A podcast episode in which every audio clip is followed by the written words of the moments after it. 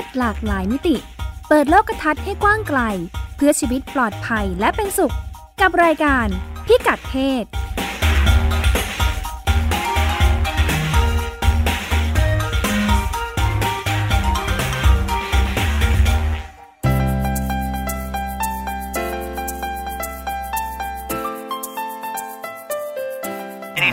ยงลูกแบบเลี้ยงเขาเต็มเต็มมันเราเราอาจจะไม่รู้สึกว่าลูกแบบสำคัญกับเราขนาดไหนอะไรเงี้ยครับเนี่ยมันอาจจะผมคิดอย่างนี้นะเพราะว่าพอมันเหมือนเป็นส่วนหนึ่งนะครับ มันเป็นส่วนหนึ่งแบบของชีวิตเราไปแล้วอะไร ลูกผมคลอดได้ประมาณอาทิตย์กว่าๆนะครับแม่ถึงจะมานะครับใช่แต่ว่ามันก็จะเหมือนเราได้รู้อะไรหลายๆอย่างเองว่าลูกอย่างแบบลูกร้องไม่มีสาเหตุมันคืออะไรอะไรเงี้ยเราก็ไม่รู้จะเอาจากไหนเราก็ต้องแบบมา ตกผลึกกับภรรยาเองว่าเฮ้ยเขาร้องทำไมเราก็หาเหตุผลหาตำราตำราเนี่ยส่วนใหญ่จะเป็น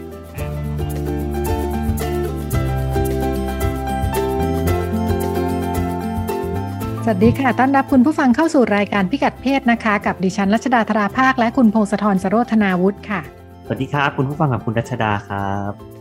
ที่ได้ฟังไปเมื่อสักครู่นะคะ ก็เป็นเสียงของคุณพ่อที่มีโอกาสได้ใช้สิทธิ์ในการ ลาดูแลลูกหลังคลอดนะคะ ก็เป็นเรื่องราวที่เราจะนำมาคุยกันวันนี้ และเนื่องจากเป็นเดือนแห่งการเรียกร้องสิทธิของกลุ่มผู้มีความหลากหลายทางเพศ หรือที่เรียกว่าพลายมันนะคะ คุณพงศธรก็เลยจะนำมาฝากกันว่า ในต่างประเทศเขามีการเคลื่อนไหวกันเรื่องสิทธิของ LGBT ในการลาคลอดแล้วนะคะ ส่วนในบ้านเรา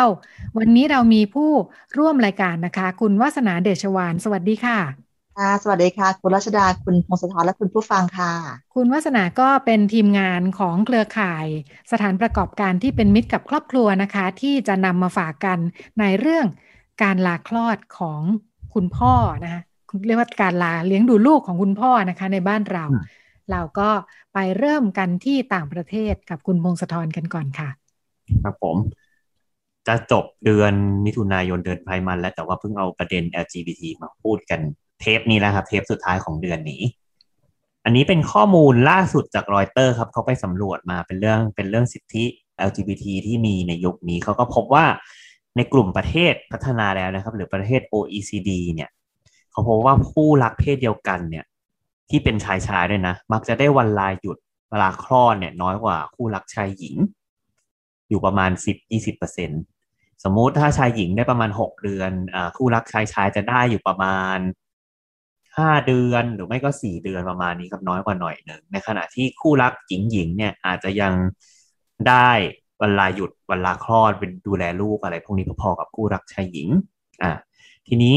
ก็มีคำถามขึ้นว่าเพราะอะไรถึงสิทธิของคู่รักชายชายเนี่ยถึงน้อยกว่าเอ่อเพราะเขามองว่าอันนี้แม้กระทั่งเป็นประเทศที่อนุญาตให้มีการสมรสของคนเพศเดียวกันนะครับ ก็ยังมองว่า มันน่าจะมีเฉพาะคู่รักชายหญิงหรือเปล่าที่ต้องการนโยบายลาคลอด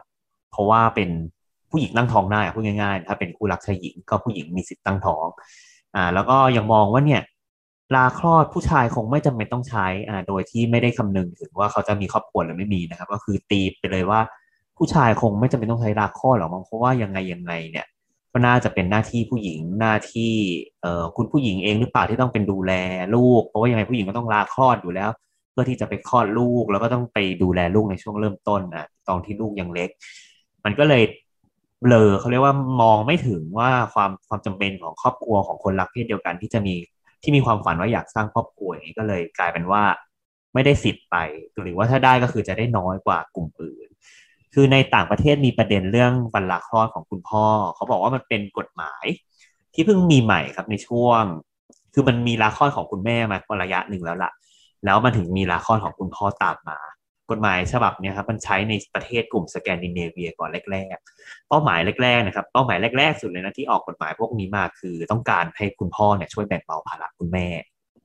คือคุณแม่เลี้ยงคนเดียวเหนื่อยคลอดลูกแล้วก็เหนื่อย แล้วคุณแม่บางคนคือต้องกลับไปทำงาน เพราะฉะนั้นต้องให้พ่อสลับมาเลี้ยงให้คุณพ่อสลับมาเลี้ยงเลยแต่ว่าโดยเฉลี่ยนะครับ โดยภาพรวมอะเวลาคลอดของคุณพ่อยังไงยังไงก็จะน้อยกว่าคุณแม่อยู่เสมอ อ่าทีนี้พอมันผ่านมาสักช่วงสิบปีให้หลังมันเนี่ยครับมันเริ่มมีการพูดคุยกันถึงประเด็นที่เรื่องความเท่าเทียมทางเพศแล้วว่า ลูกควรจะต้องเติบโตกับทั้งพ่อทั้งแม่ทั้งสองฝ่าย เพราะฉะนั้นในระยะหลังๆ ของระบบการลาในประเทศที่เป็นต้นแบบการลาคลอดของพ่อนะครับในกลุ่มประเทศสแกนดิเนเวียมีบามีหลาย ๆ ประเทศเริ่มเปลี่ยนแนวลาคลอดไปแล้วก็คือให้เป็นแบบแชร์เขาเรียกว่าแชร์ parental leave ก็คือให้พ่อกับแม่เนี่ยแชร์กันลา มมติก็บอกไปเลยว่าคู่หนึ่งเนี่ยได้สิทธิ์ลาหนึ่งปี ก็ไปแบ่งกันเองระหว่างคู่สามีภรรยาแล้วกันว่าคนนี้จะเอากี่เดือนอีกคนจะเอากี่เดือนแล้วแต่คู่ตกลงกันเอง แต่คือให้โคต้ามาแล้วหนึ่งปีเพราะเขามองว่าเออแต่ละคู่อาจจะมีความต้องการไม่เท่ากันคู่นี้ภรรยาไม่สามารถทิ้งงานได้นานๆ คู่นี้คุณสามีไม่สามารถทิ้งงานได้นานก็แล้วแต่คู่ให้ไปตัดสินใจกันเอง แต่ที่พอเป็นประเด็นของ LGBT ที่ยังสร้างครอบครัวนะครับ ก็พบว่ามัน มันค่อนข้างลำบาก แล้วก็บริษัทเองหรือแม้กระทั่งรัฐบาลเองก็ยังมองไม่ออกว่าเออตกลงคนคนรักเพศเดียวกันเนี่ยต้องการสร้างครอบครัวหรือเปล่าหรือยังไงอ่าทั้งที่สถิติที่มีนะครับอันนี้ตัวเลขจริงก็บอกว่าคนรักเพศเดียวกันเนี่ยมันก็มาคือก็สร้างครอบครัวนั่นแหละก็สร้างได้ แล้วก็มักจะรับอุปการะเด็กมากกว่าคนรักเพศตรงข้ามด้วยอ่าทีนี้พอมันเป็นนโยบายที่ถูก จำกัดไว้ในเป็นนโยบายเอกชนบริษัทอย่างเงี้ยครับก็กำหนดกันเองรัฐบาลยังไม่มีมาตรการมาดูแลเต็มที่นะครับ อย่างที่สวิตเซอร์แลนด์ก็คือ คือให้สิทธิ์บริษัทในสวิตเซอร์แลนด์คือให้สิทธิคู่รักเพศเดียวกันลาเท่ากับเพศตรงข้ามส่วนใหญ่ก็จะมาตรการแบบนี้กันหมด แต่ภาพรวมที่ออกมาคือพนักงานเนี่ยครับไม่ยอมไปใช้สิทธิ์ คือกลัวโดนบริษัทตำหนิและด้วยความที่เป็นผู้ชายนะครับ จะมีไมซ์เซตอย่างหนึ่งว่าถ้าลาเพื่อไปเลี้ยงลูก จะถูกเพื่อนร่วมงานล้ออะหนึ่ง กลัวโดนเพื่อนร่วมงานล้อสองคือกลัวโดนเพ่งเล็งจากที่ทำงานหรือว่าเจ้านาย หรือว่าผู้จัดการอะไรต่างๆ ว่ามาใช้สิทธิ์วันลาเพื่อไปเลี้ยงลูกได้ยังไงครับกลัวบริษัทเพ่งเล็งแล้วก็กลัวว่าหลังจากลาไปแล้วแล้วกลับมาทำงานอาจจะไม่ได้ทำงานตำแหน่งเดิม ถูกลดความสำคัญของหน้าที่ตัวเอง แล้วก็กลัวว่าการลาคลอดของตัวเองเนี่ยครับจะมีผลต่อการประเมินผลงานในภายภาคหน้าในอนาคต กลัวไม่ได้เลื่อนตำแหน่งกลัวไม่ได้อัปเกรดเงินเดือนหรืออะไรก็ว่ากันไป ทีนี้ด้วยความที่เป็น LGBT ก็ยิ่งกลัวคูณสองเพิ่มไปอีก เพราะว่า ถ้าตัวเองลาคลอดเนี่ยแล้วบอกไปแล้วก็ต้องเปิดเผยเพศสภาพตัวเองนะกลัวกลัวเหมือนกันว่าเนี่ยเอ้ยเอ้าเธอไม่ได้มีแฟนนี่ทำไมเธอถึงลาคลอดได้อะไรอย่างเงี้ยก็ต้องเปิดเผยเล่าให้ที่ทำงานฟังหมดว่าเนี่ยเออเป็น รับเพศต้องรับเพศเดียวกันก็กลัวถูกเหยียดถูกล้อเพื่อนร่วมงานไม่ครบอย่างนี้ เพราะว่าเราก็ไม่รู้ว่าเออถ้าเป็นเราในที่ทำงานของแต่ละคนเป็นยังไงครับทีนี้ในสวิตเซอร์แลนด์ก็เริ่มคุยกันแล้วว่าเออควรจะต้องปรับเปลี่ยนนโยบายให้เป็นเชิงของรัฐรัฐรัฐเข้ามาจัดการดีไหมเพราะว่าถ้าปล่อยให้เอกชนทำเองเนี่ยครับมันก็จะออกมาเป็นแบบนี้คือคนไม่ก็เขาไม่ค่อยกล้าใช้ เพราะว่าไม่รู้ว่าบริษัทจะมีท่าทียังไงก็เลยคิดว่าถ้าสมมติเป็นระบบประกันสังคมบอกไว้เลยว่าอะ ถ้าคุณมีสร้างครอบครัวไม่ว่าคุณจะเป็นเพศอะไรก็ตามคุณได้สิทธิ์ลา เท่านี้เท่านี้เท่านี้ไปเขาก็มองว่า เออ น่าจะดีกว่า น่าจะดีกว่า ถ้าจะให้คนใช้สิทธิ์ให้เต็มที่อย่างนี้ครับ แต่ทีนี้เรื่องสิทธิ LGBT ในที่ทำงานเนี่ยครับมันเริ่มในช่วงระยะหลังๆเนี่ยมันเพิ่มเริ่มมากขึ้นเรื่อยๆ ก็อย่างในอเมริกาเองก็มีกฎหมายห้ามเลือกปฏิบัติทางเพศในที่ทำงานหรืออะไรเงี้ยก็เริ่มมีสิทธิ์มากขึ้นเรื่อยๆ แม้กระทั่งเรื่องสวัสดิการพนักงานที่มีมิติ ทางด้าน LGBT นี่ยครับในระยะหลังวันนี้ก็เห็นหลาย ๆ บริษัทเพิ่มมากขึ้นอ่าอย่างเช่น IBM นะครับบริษัทบริษัทคอมพิวเตอร์ก็คือ ก็คือให้พ่อแม่ใช้สิทธิประโยชน์จากวันลาได้หมดอะบอกเลยสำหรับพ่อแม่ทุกเพศแล้วแต่ที่ลูกว่าไม่ว่าจะเป็นลูกที่มาจากการอุ้มบุญอุปการะ หรือว่าลูกที่รับเลี้ยงมาหรือลูกที่คลอดมาอย่างไรก็ตามก็จะได้สิทธิ์เท่าเทียมกันหมด หรือแม้กระทั่งเอ่อครอบครัว คนรักเพศเดียวกันเนี่ยครับจะต้องมีคือครอบครัวคนรักเพศเดียวกันเนี่ยส่วนใหญ่แล้วมักจะมีค่าใช้จ่ายในการเลี้ยงเด็กมากกว่า เพราะว่าถ้าต้องการมีลูกที่คลอดเองนะครับ ก็ต้องไปใช้วิธีการผสมเทียมก็ต้องมีค่าใช้จ่าย หรือถ้ารับอุปการะเด็กมาหนึ่งคนนะครับเอ่อทางรัฐหรือว่าทางหน่วยงานที่เขาให้ส่งมอบเด็กให้เราเนี่ย คือเขาก็จะดูสเตทเมนต์ดูความพร้อมของครอบครัว ว่าพร้อมที่จะรับเลี้ยงเด็กคนนี้เป็นไหมคือจะดูอะไรเยอะแล้วขั้นตอนทางกฎหมาย บางทีอาจจะต้องจ้างทนายครับคือมีค่าใช้จ่ายสูง บริษัทหลายแห่งก็เริ่มมีมาตรการสนับสนุนพนักงานว่าเออถ้าคุณอยากสร้างครอบครัวจริง ๆ เนี่ยเราก็จะมีพวกเงินทุนให้คุณนะอย่างเช่นที่บริษัท PWC อย่างเงี้ยซึ่งเป็นบริษัทบัญชีเนี่ยก็มีเงินช่วยเหลือให้สำหรับพ่อแม่ทุกเพศเลยนะรวม LGBT ด้วยที่ต้องการรับอุปการะแล้วก็อุ้มบุญด้วย เพราะว่าในสหรัฐค่อนข้างมี คือบริษัทจะมักจะมีนโยบายสนับสนุนให้คนเนี่ยครับ รับอุปการะเด็กอยู่แล้ว อืม ก็จะมีเงินช่วยเหลือให้อะไรอย่างนี้ บริษัทก็จะรู้สึกว่าเนี่ยได้เป็นส่วนหนึ่งของเออบริษัทเป็นส่วนหนึ่งของชีวิต แล้วก็จะได้ทุ่มเททำงานให้กับบริษัทอย่างนี้ครับเขาก็มองในแง่ระยะยาวไปด้วย เอ่อมีการพูดคุยว่าเนี่ย สาเหตุที่ยุคหลังๆ นี้เริ่มมอบสิทธิ์อย่างเงี้ยเป็นเพราะว่าสังคมสภาพมันเปลี่ยนไปหรือเปล่าหรือว่าเรามีอะไรเปลี่ยนแปลงมีอะไรน่าสนใจขึ้นมา ก็เขาบอกว่าอาจจะเป็นเพราะยุคหลังนะครับ สังคมในยุคปัจจุบันเนี่ย เราพบผู้บริหารส่วนหนึ่งเป็นผู้หญิง อืมและขณะเดียวกันบริษัทยุคใหม่ๆนะครับ จะต้องการพนักงานที่มีความหลากหลาย มากเป็นพิเศษ ไม่ว่าจะเป็นสีผิวเชื้อชาติเบื้องหลังแบ็กกราวการศึกษาหรือว่าอะไรประสบการณ์ชีวิตคือบริษัทหนึ่งบริษัทนะครับ ต้องการคนที่มีความหลากหลายในตัว เพราะฉะนั้นพอมันมีคนหลากหลายมารวมรวมรวมรวมตัวตัวกันอยู่ในที่ทำงานแห่งหนึ่งนะครับ มันจะเริ่มมองเห็นความต้องการของกลุ่มคนแต่ละคน แล้วก็ว่ากลุ่มคนคนนี้เขามีความต้องการแบบไหน มันก็เลยสะท้อนออกมาเป็นเออระบบสวัสดิการที่คำนึงถึงคนทุกกลุ่มรวมกระทั่งถึงกลุ่ม LGBT ด้วยนะครับ ที่เพิ่งจะมามีมายุคหลังนะครับเเพราะว่าสมมติถ้าสมมติแล้วเบื้องต้นเราเริ่มมีผู้ผู้บริหารหญิงมากขึ้นนี่ยครับมันก็จะเริ่มสิทธิผู้หญิงมันจะได้ได้ไปก่อน ก็จะเริ่มมีการพูดคุยกันผู้หญิงลาคลอดเออเนอร์เซอรี่ในที่ทำงาน หรือว่า childcare ในที่ทำงาน แล้วพอตอนหลังมันก็จะเริ่มมีสิทธิของคนกลุ่มเล็กกลุ่มน้อยเพิ่มขึ้นเรื่อยๆนะครับอย่างในบริษัทหลายๆแห่งเนี่ยก็จะเริ่มมีสิทธิให้พนักงานข้ามเพศหรือ transgender อะไรอย่างเช่นเงินช่วยเหลือค่าแปลงเพศ ค่าฮอร์โมนเนี่ยเพราะว่าถือว่าเป็นค่ารักษาพยาบาลที่เขาต้องใช้จ่ายประจำเดือนอย่างนี้บริษัทหลายๆแห่งก็มีการคำนึงถึงมุมมองส่วนนี้มากขึ้นนะครับ แล้วก็อันนี้เป็นเรื่องที่เอามาฝากใน เดือน Pride Month เดือนนี้ครับผมเอ๊ะเมื่อกี้ที่คุณพงศธรบอกว่า บริษัทองค์กรต่างๆ เขามีแนวโน้มอยากได้พนักงานที่มีความหลากหลาย อันนี้คือทำไมเขาถึงต้องอยากได้จริง ๆ คือเพื่อความเห็นของคนในที่ประชุมที่หลากหลายครับ คือบริษัทยุคหลังๆเนี่ยต้องการความครีเอทีฟค่อนข้างสูงตั้งแต่ยุคที่เรามีสตาร์ทอัพอุรัชดา พอมันมีสตาร์ทอัพปุ๊บแบบเหมือนโลกเราต้องการความสร้างสรรค์ที่มันมาจากคนหลาย ๆ วัฒนธรรม อืม รวมถึงคนที่มีแบ็กกราวเบื้องหลังต่างๆ กันเอ่อความบริโภคความต้องการการบริโภคของผู้บริโภคที่มีหลากหลายมากขึ้นอย่างเงี้ยครับ ก็ก็ต้องการอะ คนทำงานที่มีมีหัวสมองที่มันไปได้หมดอย่างเงี้ยครับ อืม เหมือนแต่ละคนก็ก็มีข้อจำกัดในการรับรู้ของตัวเองเนาะต้องไปหาคนหลาย ๆ แบบมาช่วยกันคิดอย่างนี้ใช่ไหมใช่อย่างเช่น อย่างเช่นสมมติยุคยุคหลังๆนี่เหมือนมีการคุยกันว่าถ้าที่ประชุมอย่างเงี้ยครับบอร์ดผู้บริหารมีแต่ คนผิวขาวผู้ชายเนี่ย มันก็จะมองไม่เห็นปัญหาของคนผิวดำอย่างเงี้ยครับในสหรัฐคือคือคุณก็จะมองไม่เห็นเลยในปัญหาเรื่องสีผิวที่คนผิวดำเจออันนี้ก็เหมือนกันคือก็ต้องการโฟกัสไปที่กลุ่มคนหลากหลายทางเพศก็ต้องเรียกคนหลากหลายทางเพศเข้ามานั่งเป็นผู้บริหารด้วยอะไรอย่างนี้เหมือนกันค่ะน่าจะทำให้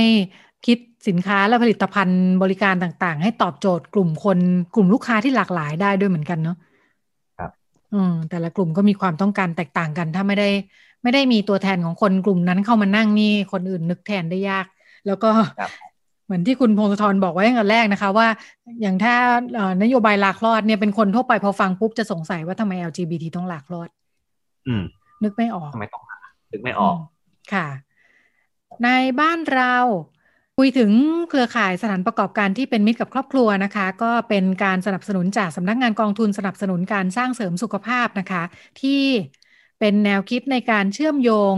องค์กรแล้วก็ที่ทำงานหลาย ๆ แห่งที่มีนโยบายที่เอื้อให้พนักงาน ดูแลครอบครัวได้ดียิ่งขึ้นนะคะ โดยจริง ๆ ก็เป็นแนวโน้มของการจัดสวัสดิการ แล้วก็การดูแลพนักงานยุคใหม่นะคะว่าการที่พนักงานจริงๆเราพูดถึง work life balance ใช่ไหมคะชีวิตที่ที่มีสมดุลเนาะแต่ว่าเอาเข้าจริง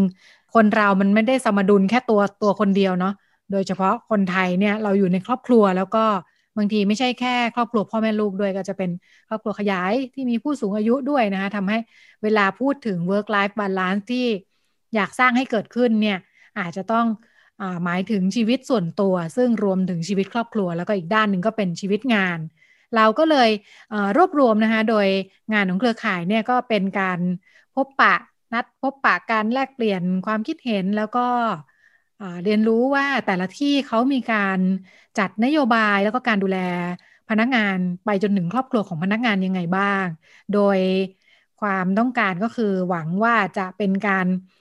ดึงตัวอย่างที่ที่ดีๆนะคะ แล้วก็ทำให้เห็นด้วยว่าเออบริษัทจัดแบบนี้แล้วพนักงานได้ประโยชน์แล้วบริษัทเองก็ได้ประโยชน์ด้วยในแง่ที่พนักงานสามารถทำงานได้อย่างเต็มที่นะคะ ก็นำมาสื่อสารสาธารณะเพื่อให้เป็นการสร้างแรงบันดาลใจทั้งสำหรับสถานประกอบการที่ทำงานเอง แล้วก็พนักงงานด้วยนะคะว่าชีวิตมีทางออกนะคะ คุณวัฒนามีโอกาสได้ไปติดตามจริง ๆ ก็คือของไทย PBS นี่เองที่เป็นที่ทำงานแห่งหนึ่งที่มีนโยบายสำหรับคุณพ่อบ้านสามารถลาไปดูแลลูกได้ด้วยนะคะ จากที่ฟังเสียงกันไปตอนต้น คุณวัฒนาไป คุยมาแล้วเป็นยังไงบ้างนโยบายเขาเป็นยังไงคะที่ให้คุณพ่อลาคลอดได้เนี่ย ค่ะ ก็นโยบายของทางไทย PBS ะค่ะ ก็คือเขาจะให้สิทธิ์ผู้ชายลาคลอดไปดูแลภรรยาและลูกได้หลังคลอดได้ค่ะจำนวนเต็มก็สิบห้าวันที่เป็นสิทธิ์ในการลาได้นะคะ ก็คือสิบห้าวันเต็ม แล้วก็ส่วนถ้าใครที่คิดว่าไม่พออาจจะใช้สิทธิ์ลาพักร้อนต่อได้เลยอีกเจ็ดวันค่ะ ก็ถือว่าก็เกือบเกือบเดือนค่ะ ที่จะได้ลาไปอยู่กับลูกกับเมียช่วงแรกคลอดหลังคลอดใหม่ๆเนี้ยค่ะ ค่ะ ถ้าโดยจำนวนวันก็ถือว่าน้อย น้อยกว่าผู้หญิงอยู่เนาะคล้าย ๆ ที่คุณพงศธรพูด ของในบ้านเราเอกชนแล้วก็ที่ทำงานทั่วไปยังยังเป็นนโยบายของแต่ละแต่ละที่อยู่เนาะแต่ว่าที่ที่เป็นกฎหมายเลยเนี่ยก็ถือว่าส่วนราชการข้าราชการชายเนี่ยสามารถลาดูแลลูกได้นะคะ ส่วนของอกลับไปเรื่อง LGBT ตอนที่เครือข่ายออกเครือข่ายสถานประกอบการที่เป็นมิตรกับครอบครัวลองสำรวจข้อมูลดูนะคะ เราก็ลองไปคุยกับทางบริษัทที่เป็นองค์กรต่างชาติเนาะแล้วก็มีสาขาในไทยเนี่ยเขาก็นโยบายที่มาจากจากสำนักงานใหญ่ในต่างประเทศนะคะยกตัวอย่างเช่นทาง Microsoft หรือว่าธนาคาร Standard Charter ที่เราได้ลองไปคุยเนี่ยก็จะเห็นตัวอย่างชัดว่านโยบายเขาก็จะลงมาจากบริษัทแม่นะว่า นี่แหละ อย่างที่คุณพงศธรพูดถึงเลยว่า แนวโน้มขององค์กรที่ให้ต้องการคนที่มีความหลากหลายเนาะเเขาก็พูดถึง diversity ว่าอพอคนเข้ามาอยู่หลากหลายแล้วเนี่ยทำให้นโยบายที่จะจัดให้เนี่ยมันต้องมีความหลากหลายตามไปด้วย เพราะว่านโยบายแบบเดิมที่เราอาจจะคิดกันด้วยวิธีคิดแบบครอบครัวมาตรฐานเนาะมีพ่อแม่ลูกเนี่ยเพราะฉะนั้นคนที่เลี้ยงลูกต้องเป็นแม่อ่าเพราะฉะนั้นให้แม่ลาคลอด แต่พอ นึกถึงคำว่าความหลากหลายขึ้นมาเนี่ยจริง ๆ แล้วคนทำงานมีชีวิตครอบครัว มีชีวิตส่วนตัวที่แตกต่างกันนะคะ เพราะฉะนั้นแนวคิดก็คือพยายามสร้างนโยบายที่ครอบคลุม สวัสดิการที่ครอบคลุมพนักงานให้ได้มากที่สุดเพื่อที่เรียกว่าเป็นสิทธิที่ทุกคนจะได้นะไม่งั้นมันไม่เท่าเทียมอะเวลาเราพูดว่าให้ผู้หญิงลาคลอดได้เนี่ย คนโสดก็จะบอกแล้วเออเหมือนตัวเองเสียสิทธิ์ไปนะคะผู้ชายก็ก็ไม่ได้ใช้สิทธิ์นี้นะคะ แต่ว่าขององค์กรต่างประเทศที่ได้ลองไปคุยดูเนี่ย คุณมูลสะทรคุณผู้ฟังเขาให้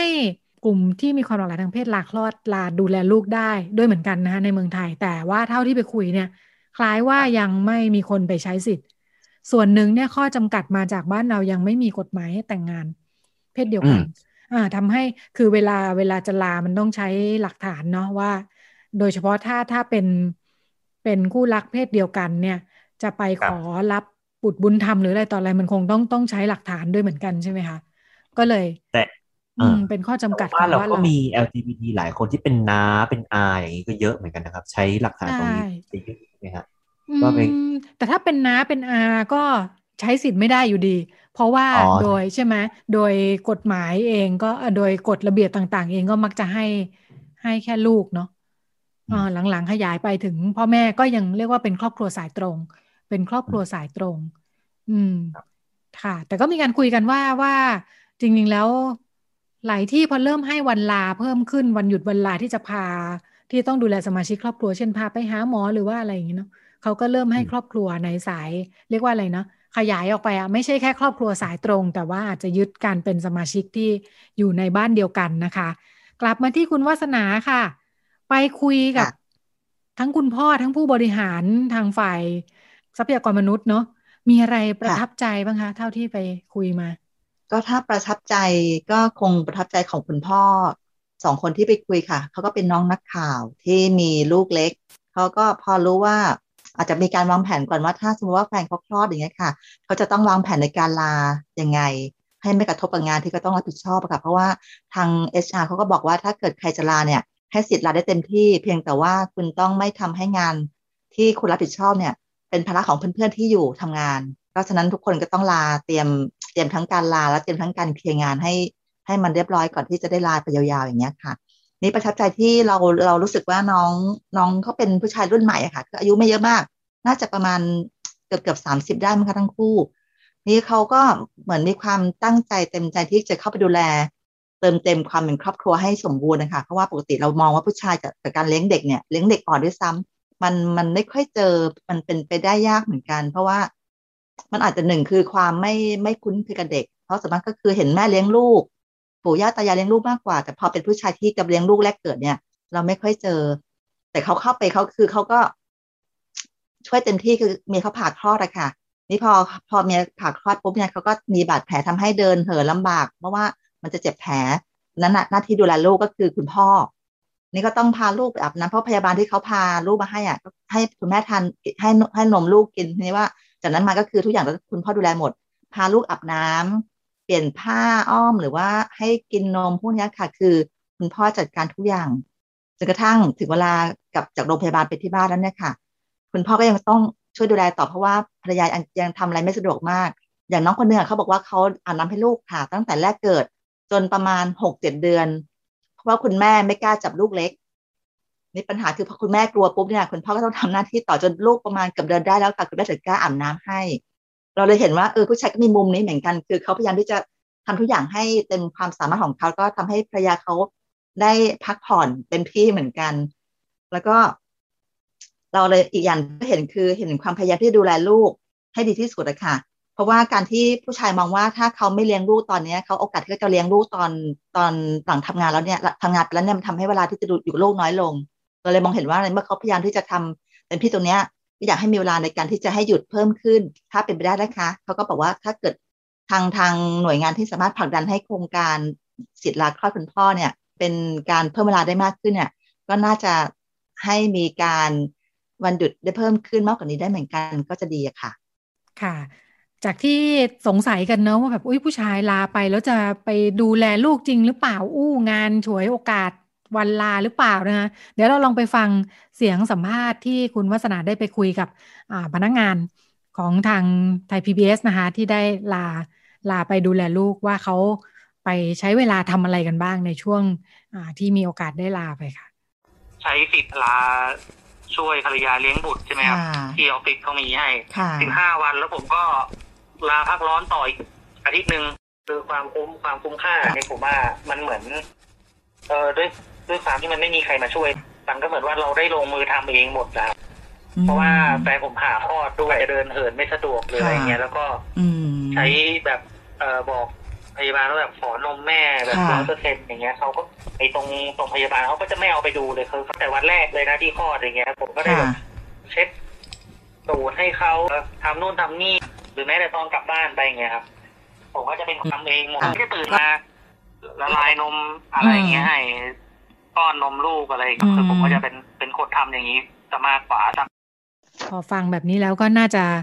คลายสงสัยไปเหมือนกันฮะ คือพอไปเจอหน้างานจริงนี่ดูงานยุ่งกว่าทำงานที่ทำงานอีกนะคะ คุณวัฒนาพอเออพอไปเจออย่างนี้เป็นไงบ้างถ้าเทียบกับก่อนหน้านี้ที่เรา เราจริงๆเราไม่ค่อยนึกถึงกันเนะว่านโยบาย ผู้ชายลาคลอดมันมันมีหรือเปล่ามันอะไรเจ้าหน้าที่อาจจะไม่รู้ด้วยซ้ำหรือว่าอย่างของราชการเนี่ยเท่าที่ดิฉันเคยฟังเนี่ยตามหน่วยงานไปคุยเนี่ยที่เขามีกฎหมายบอกข้าราชการชายลาได้เนี่ยก็ไม่มีคนลานะเออดิฉันเคยคุยกับทางหัวหน้าหน่วยงาน บอกว่าลูกน้องผมก็ไม่เห็นมีใครลาเลยค่ะคุณวัฒนาพอพอตอนแรกตอนแรกพอบอกว่านโยบายนี้จะไปสัมภาษณ์เนี่ยคิดยังไง แล้วพอหลังจากได้ไปคุยมาแล้วเนี่ย เห็นมุมมองอะไรใหม่ๆมั้ง คือคือโดยส่วนตัวค่ะ ก็ยังจะเชื่อความคิดเดิมของเราว่า คนเลี้ยงลูกที่เหมาะที่สุดก็คือ พ่อแม่อะคุณแม่ แล้วก็ปู่ย่าตายายที่อายุเยอะมีประสบการณ์ในการเลี้ยงลูกเลี้ยงหลานมาก่อนหน้านี้ ส่วนคุณพ่อเองเนี่ย อืม ถ้าเลี้ยงก็เลี้ยงช่วงที่ลูกเริ่มโตแล้วมากกว่า ที่คิดว่าอย่างนั้นนะคะ แต่พอเราได้ไปคุยจริง ๆ แล้วเนี่ย เราก็ได้เห็นมุมมองเขาว่าเขาทาตั้งแต่วันแรกที่ลูกเกิดเลยคลอดมาวันแรกก็จับแดงๆนะคะอาบนุ่งอาบน้ำเปลี่ยนเสื้อผ้าได้หมด ซึ่งเรามองว่าเขาก็ทำได้จริง ๆ เพราะว่า เขาพูดมาเนี่ยคือเขาเขาพูดจากประสบการณ์ว่าเนี่ยเขาทำให้ลูกตั้งแต่วันนี้จนถึงวันนี้มาเนี่ย จนรู้สึกบอกว่าลูกกับเขามีความผูกพันกันแล้ว ก็เลยมองว่านโยบายนี้มันทำให้ผู้ชายคนหนึ่งสามารถเปลี่ยนตัวเองได้ จากที่คิดว่าทำไม่ได้ก็ทำจนได้ มันก็ว่าน่าจะเป็นผลดีถ้าเกิดอนาคตผู้ชายหลาย ๆ คนที่มีโอกาสได้มาอยู่กับลูกตั้งแต่แรกคลอดเนี่ยค่ะ ได้ลองทำในสิ่งที่เป็นเหมือนเป็นการท้าทายตัวเองเนี้ยอาจจะทำให้สังคมไทยมีมีมีความผูกพันระหว่างพ่อลูกมากขึ้นกว่าทุกวันนี้ก็เป็นได้ ค่ะเออโดยโดยปกติเราจะเราจะเจอกันทั่วไปเนาะว่าลูกๆจะไม่ค่อยสนิทกับพ่อ ส่วนมากก็จะสนิทกับทางคุณแม่มากกว่า ใช่ค่ะ ส่วนใหญ่เนาะเด็กๆเนี่ยจะอยู่กับแม่เป็นหลักเพราะว่าคุณพ่ออาจจะทำงานข้างนอก ค่อนข้างจะใช้เวลาข้างนอกเยอะใช่ใช่ก็คือลูกอาจจะหลับแล้วเช้าทำงานลูกก็ไม่ตื่นอย่างเงี้ยมันก็ทำให้คุณพ่อกับลูกอาจจะสนิทกันน้อยลงค่ะแต่นี่คือทำให้เปลี่ยนมิติเลยว่าคุณพ่อกับลูกเนี่ยคืออยู่ด้วยกันได้เกือบตลอดเวลาได้เหมือนกันค่ะ พอเวลาด้วยกันน้อยลงเนี่ยเหมือนความสนิทสนมผูกพันมันก็น้อยลงนะที่ฉันเจอหลายครอบครัวเนี่ย ขนาดมีเวลาแล้วต้อง work from home เลยคุณพ่อยังเก้ๆกลางๆ ไม่รู้จะเข้ามาหาลูกยังไง คือห่างกันจนไม่รู้จะคุยอะไรกันแล้วว่าไม่มีกิจกรรมร่วมกันมาก่อน อืมก็เป็นคุณพ่อสอนลูกมากกว่าถ้าเกิดว่านานๆเจอลูกทีอะอย่างเมื่อกี้เออที่คุยกับน้องคนเดินขานที่สองอันนี้เป็นนักข่าวเนี่ยเขาบอกว่า ถ้าเขาไม่ได้เลี้ยงลูกตั้งแต่เล็กตั้งแต่เกิดนะคะ เขาอาจจะมีเวลาให้ลูกน้อยลง เพราะฉะนั้นการเลี้ยงลูกที่ดีของเขาคือการ spoil ลูกซึ่งอาจจะเป็นผลเสียในอนาคตว่าถ้าเกิด spoil ลูกกันไปเนี่ย ลูกก็จะทำให้อาจจะเป็นเด็กดื้อหรือว่าใช้อารมณ์ ไม่ใช้เหตุผลอย่างเงี้ยค่ะ อาจจะเป็นปัญหาในการเลี้ยงลูกในอนาคตได้เหมือนกัน อืมค่ะ คือเหมือนกับพอไม่ได้มีเวลาอยู่ด้วยกันเยอะก็อาจจะทดแทนด้วยการแบบสิ่งของบ้างอะไรบ้างเนาะที่เราเคยเจอกัน ใช่ ค่ะ ในมุมของที่ทำงานเป็นยังไงบ้าง คุณวัฒนาพอไปคุยกับทางผู้บริหารฝ่ายทรัพยากรบุคคล การที่ผู้ชายหลากลอดเขาต้องมีการดูแลอะไรยังไงบ้างคะคือคือก็ต้องต้องที่จริงต้องชม HR ค่ะว่าเขาไม่ไม่ละทิ้งไม่ละเลยพนักงงานในส่วนของการที่จะได้ใช้สิทธิ์ตรงนี้ค่ะเพราะว่าเขาบอกว่าเขาจะแจ้งข้อมูลพนักงงานตลอดว่า ถ้าคุณผู้ชายที่จะมีมีภรรยาเตรียมคลอดเนี่ยค่ะ จะต้องเตรียมยังไงบ้าง มีการวัน ลายังไงมีวันหยุดยังไงบ้างที่ใช้สิทธิ์ได้อย่างเงี้ยค่ะ ก็ทำให้พนักงานที่ที่ใส่ใจเนี่ยก็เข้ามาถามไทยจนรู้ข้อมูลว่าเออมันทำอย่างนี้อย่างนี้ได้นะ แล้วพอคนหนึ่งรู้ก็บอกคนอื่นต่อได้ เลยทำให้ทุกคนที่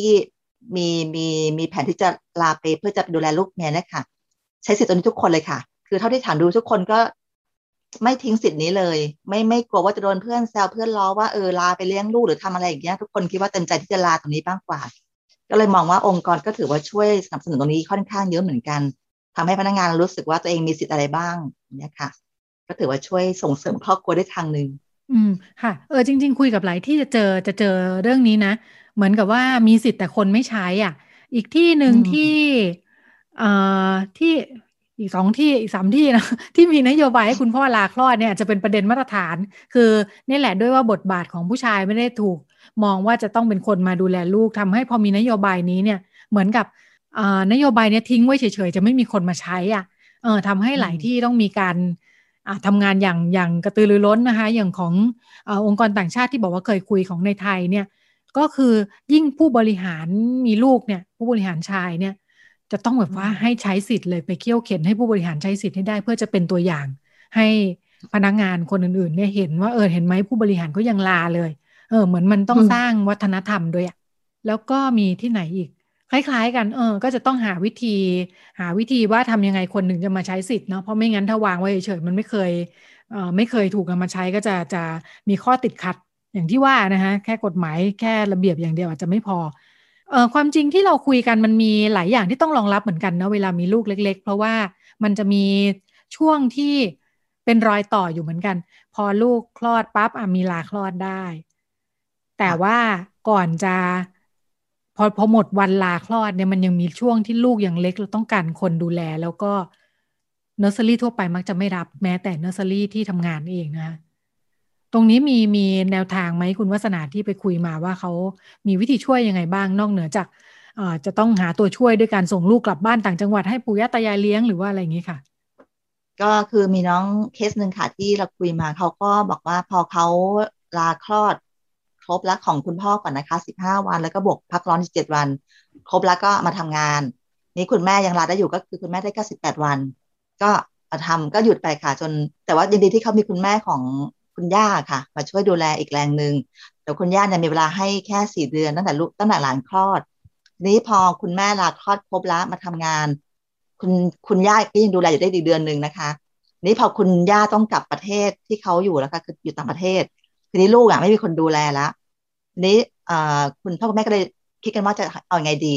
คือโชคดีที่ว่าทั้งสองคนเนี่ยอยู่ที่ไทยพีเอพีเอสเหมือนกันนะคะ คือทำงานที่เดียวกัน แต่ว่าอยู่คนละแผนกคนละส่วนกัน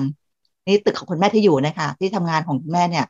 สามารถที่จะลูกไปเลี้ยงที่นั่นได้ เพราะว่าเป็นอาคารที่ค่อนข้างจะเป็นส่วนตัว แล้วก็เพื่อนร่วมงานกับหัวหน้าเขาก็เข้าใจว่าลูกเล็กต้องดูแลใกล้ชิดอย่างเงี้ยค่ะ ก็อนุญาตให้เอาลูกมาเลี้ยงที่ที่ทำงานได้ ก็เลยโชคดีไปคือ คุณแม่ก็พาลูกมาที่นี่ทุกวันเลย แล้วก็ คุณพ่อก็แวะมาดูมาดูได้ คุณพ่อมาดูปุ๊บไปทำงาน คุณแม่ถ้าคุณแม่ยุ่ง ก็ลูกไปฝากคุณพ่อดูได้เป็นอย่างนี้ค่ะ ทุกวันทุกวันจนลูกอายุ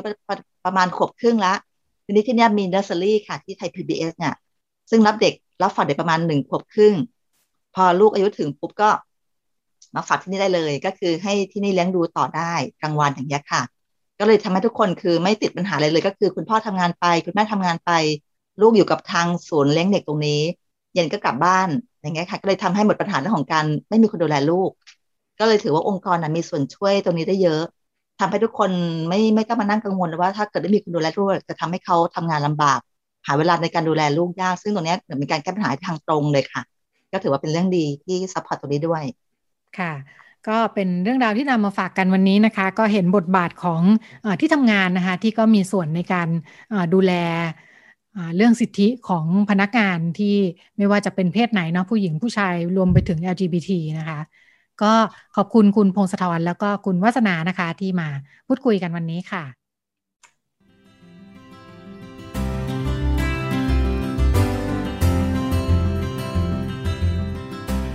เรื่องเพศ เรื่องลูก เรื่องกังวลของพ่อแม่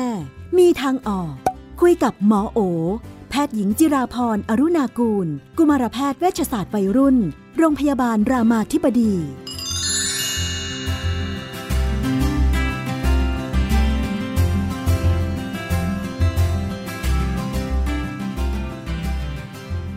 ในช่วงเรื่องเพศเรื่องลูกเราอยู่กับคุณหมอโอนะคะ สวัสดีค่ะค่ะสวัสดีค่ะ สวัสดีพี่นุ่นค่ะ สวัสดีท่านผู้ฟังค่ะ วันนี้ก็เป็นคำถามของผู้ปกครอง บอกว่า มีลูกสาวนะคะอายุ 14 ก็มีกลุ่มเพื่อนที่สนิทกันนะคะ แล้วก็ในกลุ่มนี้ก็มีรุ่นพี่ที่เป็นตุ๊ดนะะคุณแม่บอกว่ามีรุ่นพี่ที่เป็นตุ๊ดอยู่หนึ่งคน แล้วก็ที่ผ่านมาลูกก็จะมีเพื่อนๆในกลุ่มนี้แหละ คุณแม่ก็รู้จักทุกคนนะคะ ก็จะมีเพื่อนผู้หญิงมา นอนค้างที่บ้านบ้างอะไรบ้าง ล่าสุดที่เป็นคำถามขึ้นมาก็คือ ลูกอยากจะขอพา รุ่นพี่คนนี้มาค้างที่บ้าน รุ่นพี่ที่เป็นตุ๊ดที่บ้านเนี่ยนะคะ คุณแม่ก็รู้สึกไม่สบายใจเพราะรู้สึกว่ายังไงเขาก็เป็นผู้ชายอยู่ดีเนาะแต่ว่าเอ๊จะอธิบายกับลูกยังไงดี เพราะว่าที่ผ่านมาก็ที่ผ่านมาคุณแม่ก็มองมองอยู่แหละว่าเออก็ดูสนิทกับรุ่นพี่คนนี้เยอะเล่นกันถึงเนื้อถึงตัวนะคุณแม่ก็ไม่ค่อยสบายใจ แต่เอ๊มีวิธีพูดยังไงบ้าง ในมุมคุณแม่คือลูกไม่น่าจะสนิทกับรุ่นพี่คนนี้เท่ากันกับเพื่อนผู้หญิงอื่น ๆ อืมค่ะ อันนี้ก็ต้องกลับมานิยามเรื่องความเป็นผู้ชายผู้หญิงเนาะคุณแม่เนี่ยก็จะมองว่าเพื่อนรุ่นพี่ที่เป็นตุ๊ดคนนี้เป็นผู้ชายอยู่ดี เพราะว่าก็คือมีอวัยวะเพศชายเนาะแต่ถ้ามองจริง ๆ คือเขาก็เป็นผู้หญิงอยู่ดีเพราะเขาก็มีพฤติกรรมมีอะไรต่างๆ เป็นผู้หญิงนะคะแม้นในในทางด้านจิตใจความรู้สึกเนี่ยเขาก็เป็นผู้หญิงเนาะแม้นอยากให้มองเขาเป็นเพื่อนผู้หญิงคนหนึ่งแหละ แต่โอเค เราก็จะมีอันที่เรากังวลมากกว่า เพื่อนผู้หญิงทั่วไปก็คือ เนื่องจากเขาก็ยังมีความมีวัยวะเพศชายเนาะซึ่งอาจจะทำให้เราเกิดความกังวลได้เหมือนกันว่าเอ๊ะลูกถ้ามันนอนด้วยกันมันจะยังไงไหมหรืออะไรเงี้ยนะคะนี่หมอคิดว่ามันคงขึ้นอยู่กับระดับของความไว้วางใจที่เรามีกับเพื่อนลูกคนนี้นะคะ ว่าเขาดูเป็นยังไง หรือถ้าเราไม่แน่ใจเราก็จะชวนลูกคุยว่า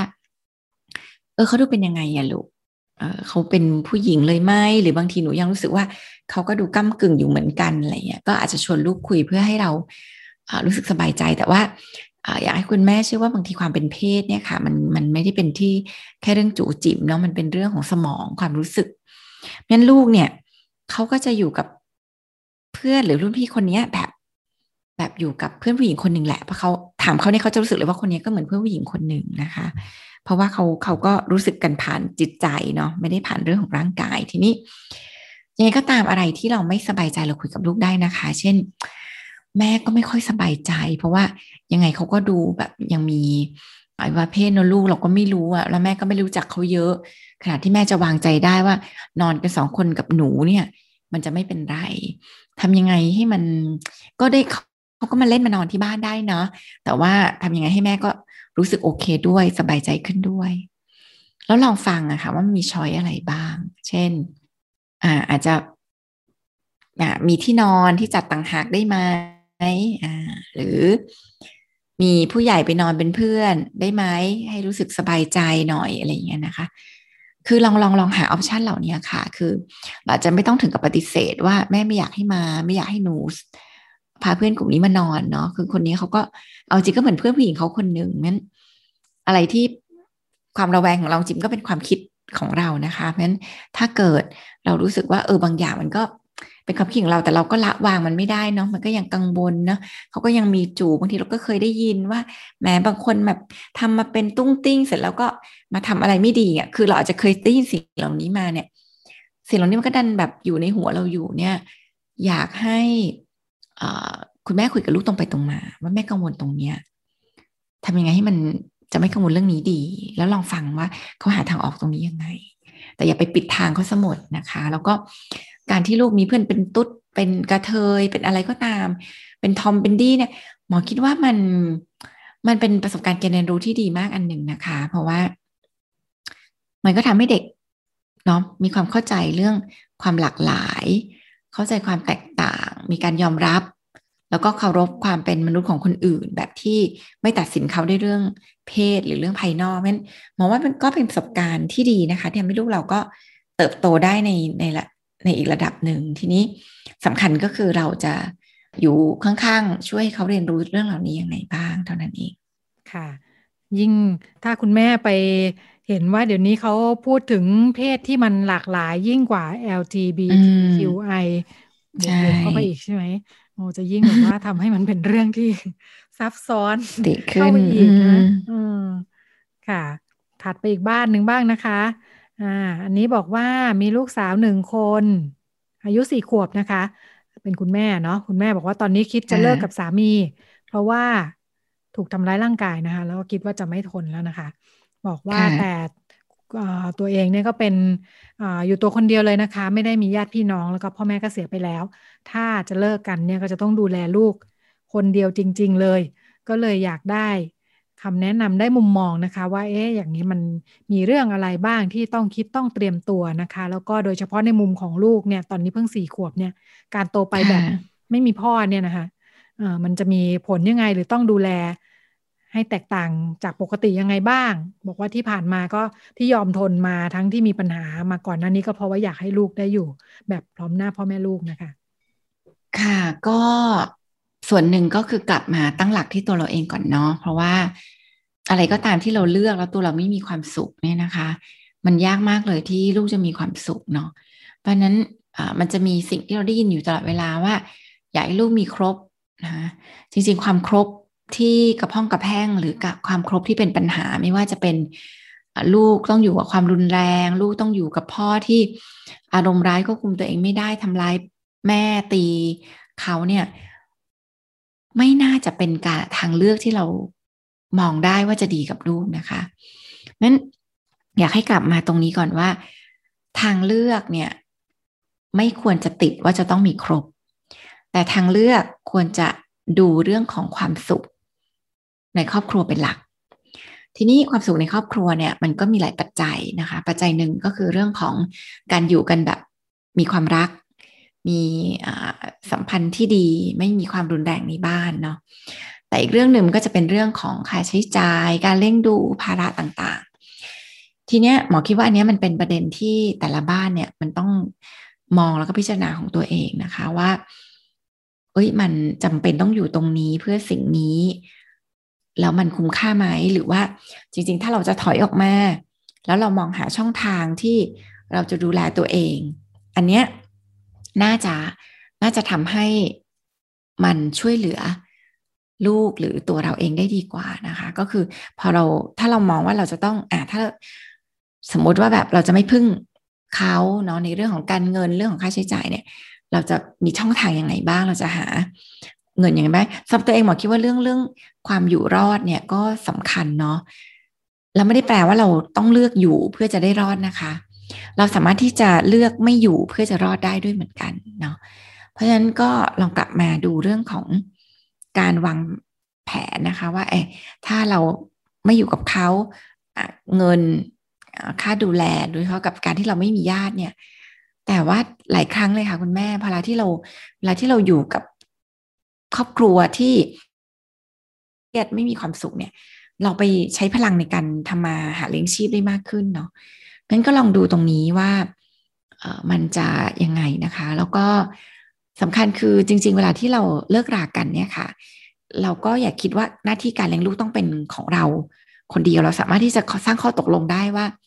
ลูกก็เป็นภาระที่ต้องรับผิดชอบร่วมกัน เพราะฉะนั้นเนี่ย บางอย่างที่เป็นค่าใช้จ่ายของลูกเนี่ย ก็สามารถที่จะ ให้คุณพ่อรับผิดชอบ หรือ ถ้าพ่อไม่ยอมรับผิดชอบก็สามารถที่จะเออแบบไป ไม่รู้หมอก็อาจจะคิดว่าอาจจะต้องใช้กระบวนการทางกฎหมายมาช่วยทำให้เกิดการรับผิดชอบร่วมกันตรงนี้ไหมในเรื่องของค่าใช้จ่ายนะคะงั้นตอบอย่างนี้ว่าเอาตัวเราให้รอดก่อนเนาะมองได้ว่าลูกอยู่กับสภาพแวดล้อมแบบไหนที่มันดีกับลูกจริง ๆ ซึ่งหลายครั้งไม่ใช่ได้แปลว่าจำเป็นต้องครบ นะคะ หลายครั้งคือไม่ครบแต่มีความสุขหลายทีมันดีกว่านะคะ แล้วก็ลองดูช่องทางว่า ถ้าเราจะต้องอยู่โดยลำพังเราเนี่ยมันมีทางไหนที่จะไปได้บ้างนะคะ อีกอันหนึ่งค่ะก็คือเรื่องของการที่เราอาจจะไม่ต้องคิดเรื่องการแยกออกมาเนาะแต่ว่าจะลงทุนกับการซ่อมทำให้มันดีขึ้นนะคะถ้ายังคิดว่ามันยังพอแก้ไขได้ไหวนะคะ มันก็จะมีเรื่องของการเลือก ที่จะแบบอะแทนที่จะแค่หนีออกมาเนาะเราจะซ่อมแซมสิ่งที่เกิดขึ้นนะคะมันก็จะมีพวกศูนย์พึ่งได้เนาะมีพวกฮอตไลน์สายด่วนสุขภาพจิตต่างๆ เนี่ยที่เราจะโทรไปขอความช่วยเหลือนะคะ ในกรณีที่เรา มัน มันมีศูนย์ที่ดูเกี่ยวกับเรื่องของความรุนแรงในครอบครัวเนาะ ก็โทรไปปรึกษาดูได้นะคะว่า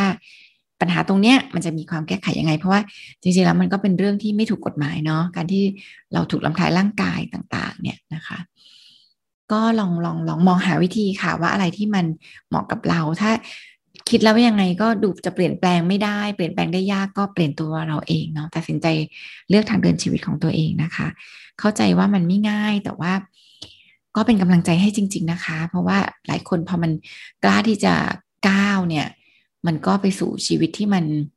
สงบแล้วก็ดีงามมากขึ้นนะคะ ค่ะ จากปัญหาของคุณพ่อคุณแม่ ขอเป็นปัญหาของวัยรุ่นกันบ้างนะคะ อันนี้วัยรุ่นบอกว่าวัยรุ่นอยู่มห้าแล้ว อยู่กับคุณแม่เลี้ยงเดี่ยวเหมือนกัน เรามีครอบครัวเลี้ยงเดี่ยวเยอะเนาะบอกว่าคุณแม่กรอกหูมาตั้งแต่จำความได้เลยว่าให้เรียนหมอ บอกว่าเป็นอาชีพที่ดีมากๆเงินเดือนเยอะ แล้วก็ ตัวเองก็เรียนดีมาตลอดนะคะ ก็คิดว่าเป็นหมอนี่แหละ อืม เชื่อแม่ บอกว่าพออยู่มาถึงมสี่เริ่มรู้สึกว่าอยากเรียนอย่างอื่น อย่างไรก็ดีก็ยังไม่รู้ว่าอยากเรียนอะไรแน่ รู้แน่ๆคือ ไม่อยากเป็นหมอ ไม่อยากเรียนหมอแล้วนะคะ ก็เลยลองไปคุยกับแม่เผื่อจะปรึกษาปรากฏว่า คุณแม่โกรธมาก ตอนแรกนึกว่าแม่น่าจะเข้าใจเนาะปรากฏว่าคุณแม่โกรธมาก บอกว่าถ้าไปเรียนอย่างอื่น แล้วจะมีเงินมาเลี้ยงแม่ได้ไหมนะคะ หลังจากนั้นคุณแม่ก็เลยกังวลตลอดว่าลูกจะเปลี่ยนใจไม่เรียนหมอเนี่ยเออเจอก็บ่นตลอดแล้วก็บอกว่าไม่เรียนหมอนี่คือไม่รักแม่ใช่ไหมปัญหาของน้องของเราก็คือ ตัวเองก็ไม่รู้ว่าอยากเรียนอะไรเหมือนกัน แต่ยังไงดี หรือว่าจะสอบสอบหมอไปก่อน ดีไหมหรือว่าทำยังไงดีคะอ่าก็อันดับแรกนะคะ ก็ คือมันก็อาจจะยากเนาะแต่ว่าก็อยากให้เข้าใจ เข้าใจคุณแม่ อันนี้ก็น่าจะเป็นเรื่องที่สำคัญนะคะ ก็คือการเข้าใจว่าเออทำไมเขาถึงมีความคาดหวังกับเราเนาะก็ต้องบอกว่าหลายครั้งเนี่ยบางทีการมีลูกมันก็เป็นความฝันนะคะ หลายคนมันก็เป็นความหวังเลยเนาะไม่ใช่หวังแค่ว่าจะมาทำให้ฉันมีความสุขเนาะบางทีมันเป็นความคาดหวังแบบ ที่บางทีพ่อแม่หลายคนก็ควบคุมไม่ได้นะคะ ที่มันเลยเถิดไปถึงจะฉันจะมีชีวิตที่ดีขึ้น จากการที่ลูกฉัน ประสบความสำเร็จนะคะ เพราะว่าเอาจริงเราก็อยู่ในสภาพสังคมที่มันมันรอดด้วยตัวเองยากละ มันก็จะส่งความคาดหวังไปสู่ รุ่นลูกรุ่นอะไรที่เราคิดว่าโหเขาอาจจะมาช่วยทำให้เรารอดได้อาจจะช่วยทำให้เรามีคุณภาพชีวิตที่ดีได้ เพราะว่าเราก็ไม่ได้อยู่ในประเทศที่แบบมีโครงสร้างพื้นฐานที่ทำให้เรามีสวัสดิการที่ดีมีคุณภาพชีวิตที่ดี โดยที่ไม่มีใคร หมายถึงว่าโดยโดยที่แบบไม่ต้องมีใครประสบความสำเร็จมากๆเนาะมันก็ยากนั้นก็เข้าใจความเป็นมนุษย์ของคุณแม่นะคะ ว่าเออก็ไม่แปลกที่เขาจะมีความคาดหวังที่เยอะ ไม่แปลกที่เขาจะเผลอมาคาดหวังกับตัวเราเนาะว่าแบบโหเราจะช่วยทำให้ชีวิตเขาดีขึ้นแล้วหลายครั้งเขาก็คิดว่าตรงนั้นน่ะ มันก็เป็นสิ่งที่ดีสุดสำหรับตัวเราด้วยเนาะบางทีเขาก็มองว่าโอ้เป็นอาชีพที่มั่นคงอะไรเงี้ยความเข้าใจตรงนี้ค่ะ หมอคิดว่ามันทำให้เรามองแม่ด้วยความโกรธน้อยลง เมตตาแม่มากขึ้นเนาะเห็นใจแม่มากขึ้น เขาอกเข้าใจความคิดความรู้สึกของแม่มากขึ้น แต่มันก็ไม่ได้แปลว่าเราอะจะต้องทำตามใจนะคะสำคัญมาก ๆ เลยเนี่ย เราต้องเชื่อก่อนว่า อะไรก็ตามที่เราอยู่กับมันแล้วไม่มีความสุขเนี่ย วันหนึ่งในฐานะแม่เนี่ย เขาก็คงไม่มีความสุขหรอก เนาะถ้าเขาเป็นแม่ที่รักเราแบบดีๆนะคะ รักเราแบบเป็นความรักที่ไม่ได้หวังผลอะไรเนาะหมอคิดว่าสำคัญคือกลับมาตั้งตั้งหลักกับความเข้าใจตรงนี้แหละเดียวกันก็ตั้งหลักกับตัวเอง ที่กลับมาทำงานตัวเองว่า ถ้าเราแน่ใจว่าตรงนี้ไม่ใช่ทางเลือกที่เราอยากจะเดิน เราควรจะมีสิทธิ์ที่จะตัดสินใจเลือกทางเดินชีวิตของตัวเราเองเพราะสุดท้ายเนี่ย คนที่จะต้องรับผิดชอบกับทางเลือกเนี้ยของเราคือตัวเรา คนที่จะต้องรับผิดชอบกับการตัดสินใจนี้ ในการใช้ชีวิตข้างหน้าก็คือตัวเรา เพราะฉะนั้นหมอคิดว่าก็คุยกับคุณแม่นะคะ แล้วก็เราอาจจะยืนยันนะว่า สิ่งที่เราเลือกมันไม่ได้เกี่ยวกับเรื่องของความรักแม่ไม่รักแม่นะไม่ว่าจะเลือกอะไรเนี่ย เราก็รักแม่แหละ แล้วเราคิดว่าถ้าแม่รักเราแม่คงอยากให้เราเนี่ยทำในสิ่งที่เรารัก แล้วก็ ไม่ไม่ได้ผลักให้เราไปอยู่กับสิ่งที่เราไม่ชอบ เพียงแค่เพื่อแค่ตอบสนองกับคำว่าเรารักแม่นะคะหมอคิดว่าจริง ๆ เนี่ย คุณแม่น่าจะน่าจะเข้าใจนะคะ ก็ลองคุยกับคุณแม่ตรงไปตรงมาก่อนเนาะด้วยความที่แบบ คือด้วยความเข้าใจเขาแหละนะเดียวกันเราก็มีสิทธิ์ที่จะยืนยัน สิ่งที่เป็นความต้องการของเราจริง ๆ นะคะ เพราะอันนี้ความชัดเจนก็คือ อย่างน้อยไม่ชอบไม่ชอบอันนี้นะคะ ถึงจะยังไม่รู้ว่าจะไปทางอื่นยังไงดีเนี่ย แต่ว่าบางทีก็สงสัยเหมือนกันนะคะว่า เวลาเรียนสายเฉพาะทางแบบนี้เนี่ย มันเหมือนมันเป็นวิชาชีพเนาะถ้าเกิดเรียนไปแล้วไม่ชอบขึ้นมาเนี่ย มันก็จะเรียกว่ากลับตัวพลิกตัวลำบากไหมคะอืม มัน มันกลับตัวยากค่ะ คนจำนวนหนึ่งก็เหมือนอกัดฟันกับมันไป คนจำนวนหนึ่งกัดฟันแล้วรอด คนจำนวนหนึ่งกัดฟันแล้วล้มเนาะคือไม่ชอบอึดอัดรู้สึกแย่ กลายเป็นซึมเศร้านะในโรงเรียนแพทย์เนี่ยก็มีซึมเศร้าแบบเยอะมากๆนะคะ เพราะฉะนั้นเรามีแพทย์ฆ่าตัวตายมีอะไรเป็นข่าวบ้างไม่เป็นข่าวบ้างเนาะนั้นการที่ทำให้ ตัวเราอยู่กับสิ่งที่มันใช่หรืออย่างน้อยพอรู้ว่าไม่ใช่แล้วไม่เอาเนี่ยหมอว่ามันก็อาจจะดีเนาะแต่บางคนนี่กลัวเลือดมากอยู่กับ อะไรพวกนี้ไม่ได้แล้ว ถ้าเราถ้าเราแน่ใจว่าเออเราปรับตัวอยู่กับมันไม่ได้จริงๆอะ่ะหมอคิดว่าก็ยืนยันตรงนั้นไป แต่ถ้าไม่แน่ใจ เราอยากจะลองให้โอกาสตัวเองก็ลองหาโอกาสที่ตัวเองจะเข้าไปเรียนรู้สิ่งเหล่านี้มากขึ้นนะคะโรงเรียนแพทย์ตอนนี้เกือบทุกที่ก็จะเปิดค่ายเพื่อให้เด็กๆเเข้ามาลอง รู้จักชีวิตนักศึกษาแพทย์อะไรอย่างเงี้ยนะถ้าถ้าเรามีโอกาสเราก็ลองเข้าไปพวกนี้ดูเพื่อจะค่อยๆทำความรู้จักตัวเรามากขึ้นเรื่อยๆว่า เราชอบยังไงเราตกลงเราต้องการอะไรเรารู้สึกอะไรนะคะ ค่ะ ก็ยากเหมือนกันเนาะที่จะตอบได้ว่าฉันเชื่อว่าคนจำนวนมากเรียนไปจนถึงถึงตรงที่เป็นทางแยกเนี่ย มันไม่รู้หรอกว่าเราชอบอะไรแน่ๆเนาะด้านหนึ่งอาจจะต้องลุยไปก่อน แต่ถ้าอย่างน้อยรู้ว่าไม่ชอบทางไหนจะได้ไม่ไปทางนั้น ที่เหลือเนี่ยก็ลองลองไปคำที่เหลือเออที่เหลือไปคลำแล้วก็อย่าคิดว่าคนเราเนี่ยต้องแบบรู้จักตัวเอง ตัดสินใจเลือกอาชีพตัวเองได้ตั้งแต่ตอนจะเข้ามาหาลัยเนาะคือหลายคนก็ไม่รู้จักตัวเองอะค่ะ หลายคนมา เพราะว่าเด็กเติบโตหลังจากจบมหาลัยมานานแล้วอะไรอย่างนี้มันจริงๆมนุษย์เรียนรู้รู้จักตัวเองตลอดชีวิตนะคะ แล้วก็เลือกได้ตลอดชีวิตเลย เนาะมันก็อะไรที่ยังคิดว่าไม่ใช่ก็ตัดมันไป อะไรที่คิดว่าไม่แน่ใจก็ลองดูได้นะคะ อะไรที่คิดว่าใช่ก็เดินหน้าไป บางอย่างที่คิดว่าใช่อีกห้าปีก็อาจจะไม่ใช่ อะไรที่คิดว่าไม่ใช่ต่อมามันอาจจะใช่เนาะมันบางทีมันพวกนี้มันก็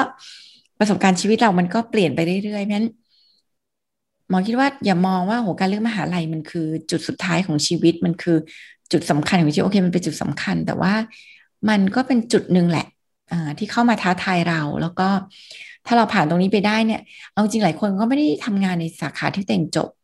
นะคะ หลายคนก็ได้มาทำงานในสาขาที่เต่งไม่ได้เรียนอ่านั้นมันมันก็มีโอกาสเปิดกว้างแหละ ถ้าเรารู้สึกว่าเราชอบอะไรจริง ๆ เรารักอะไรจริงๆอะไรที่มันเป็นความสุขจริง ๆ แล้วอะไรเป็นสิ่งที่เราถนัดจริงๆถ้าเจอสิ่งนั้นเนี่ย เราเราเปลี่ยนเราเรียนดูได้ตลอดชีวิตเราเลยอะค่ะ ค่ะก็เป็นมุมมองที่นำมาฝากกันในวันนี้นะคะ แล้วก็วันนี้หมดเวลาแล้วค่ะ ดิฉันกับคุณหมอโอลาคุณผู้ฟังไปก่อนพบกันใหม่สัปดาห์หน้า สวัสดีค่ะ ค่ะ สวัสดีค่ะ ติดตามรายการได้ที่ www.thaipbspodcast.com แอปพลิเคชัน Thai PBS Podcast หรือฟังผ่านแอปพลิเคชัน Podcast ของ iOS Google Podcast Android Podbean SoundCloud และ Spotify ติดตามความเคลื่อนไหวของรายการและแสดงความคิดเห็น โดยกดถูกใจที่ facebook.com/thaipbspodcast